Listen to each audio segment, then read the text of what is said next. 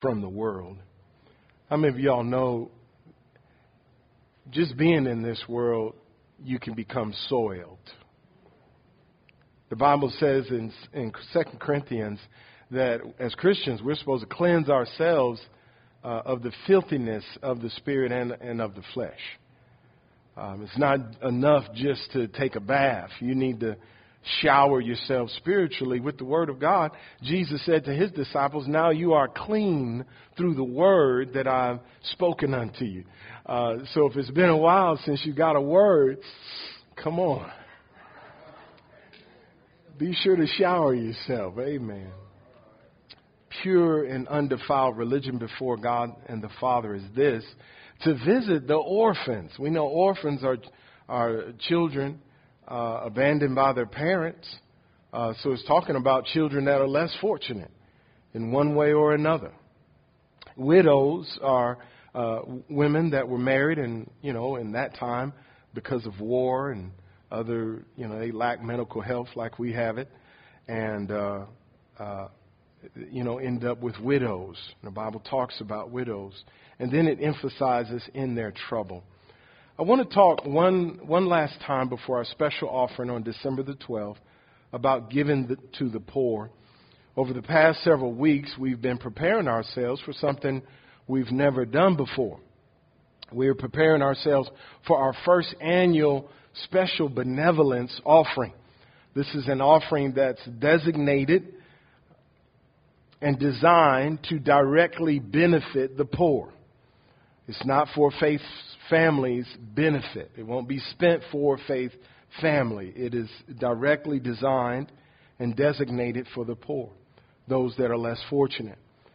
Uh, we have been looking at some amazing scriptures in the Word of God as, res- as it relates to giving to the poor. And the Bible does instruct us as God's children to be benevolent and to surely give to the poor.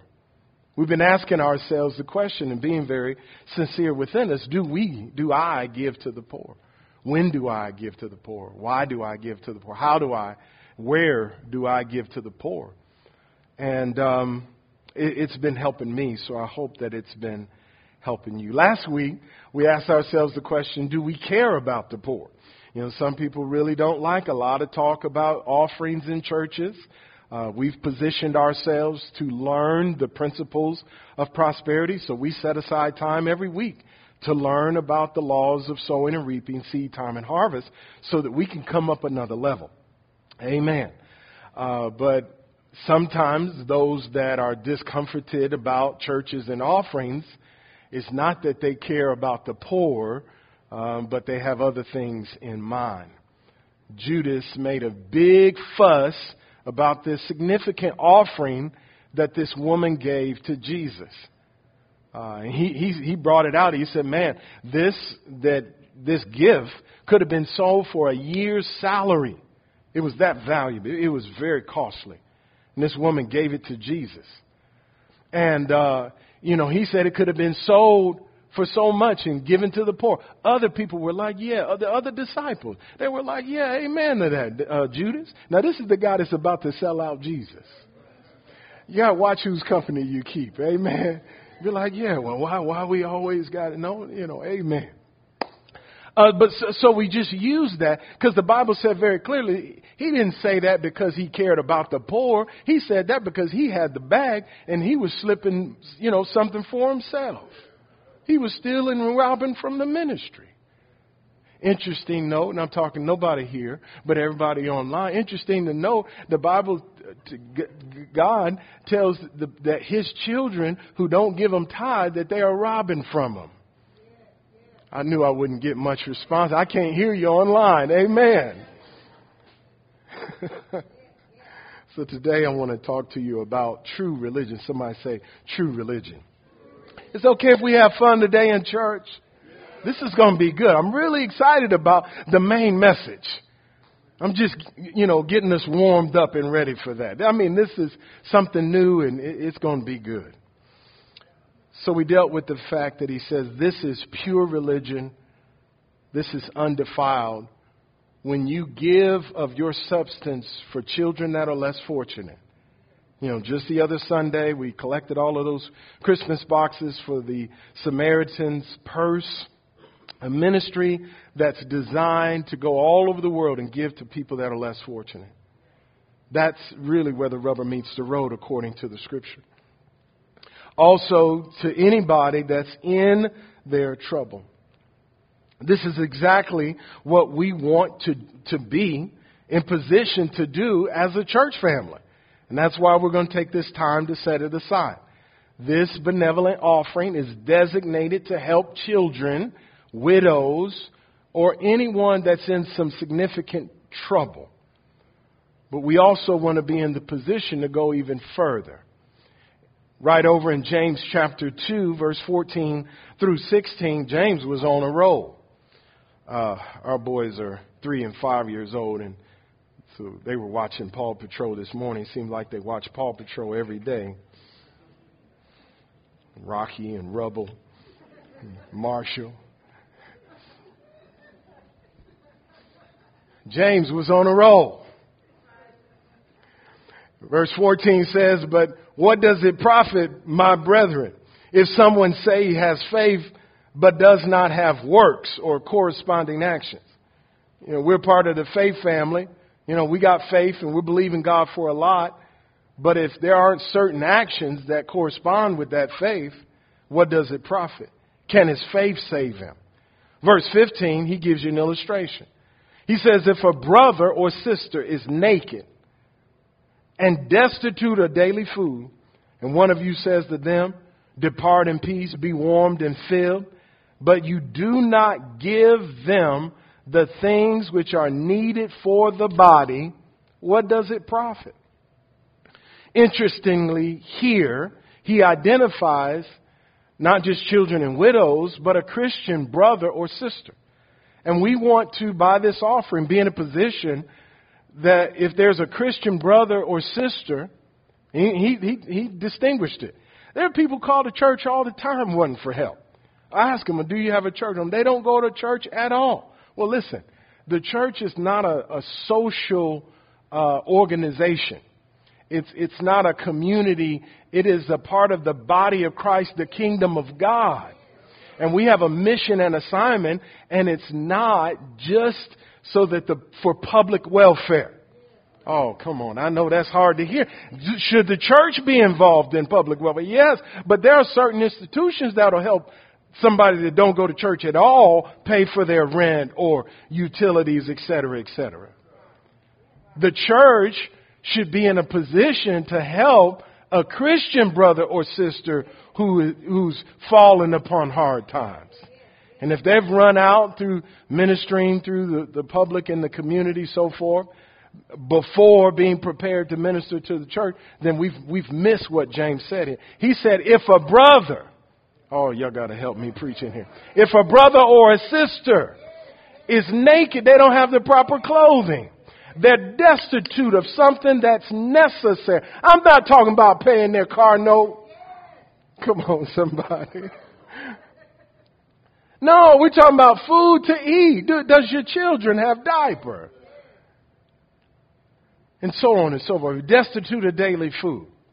And you tell them, oh, well, I'll pray for you. He said, you know, what profit is that?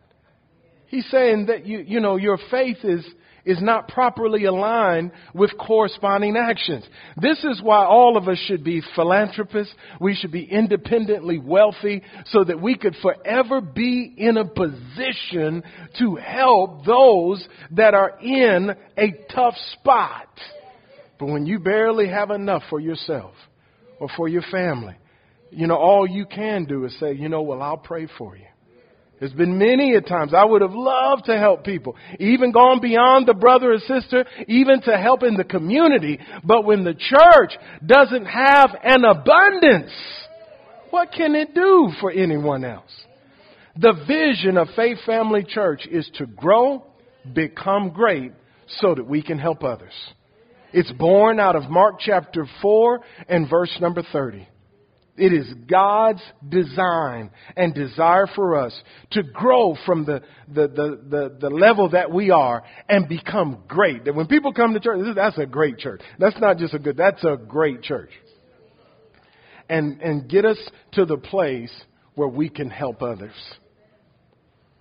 So this offering on December the 12th is going to put us in a position financially that as situations arise throughout the year, we as a faith family can have corresponding actions with our bold declarations of faith.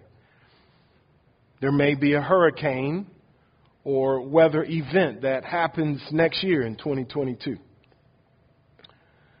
And we will, because of this offering, be able to respond because we're setting aside resources in advance. Amen. The last hurricane that came through, we took up an offering on the spot and was able to send relief to a Christian church and ministry in New Orleans.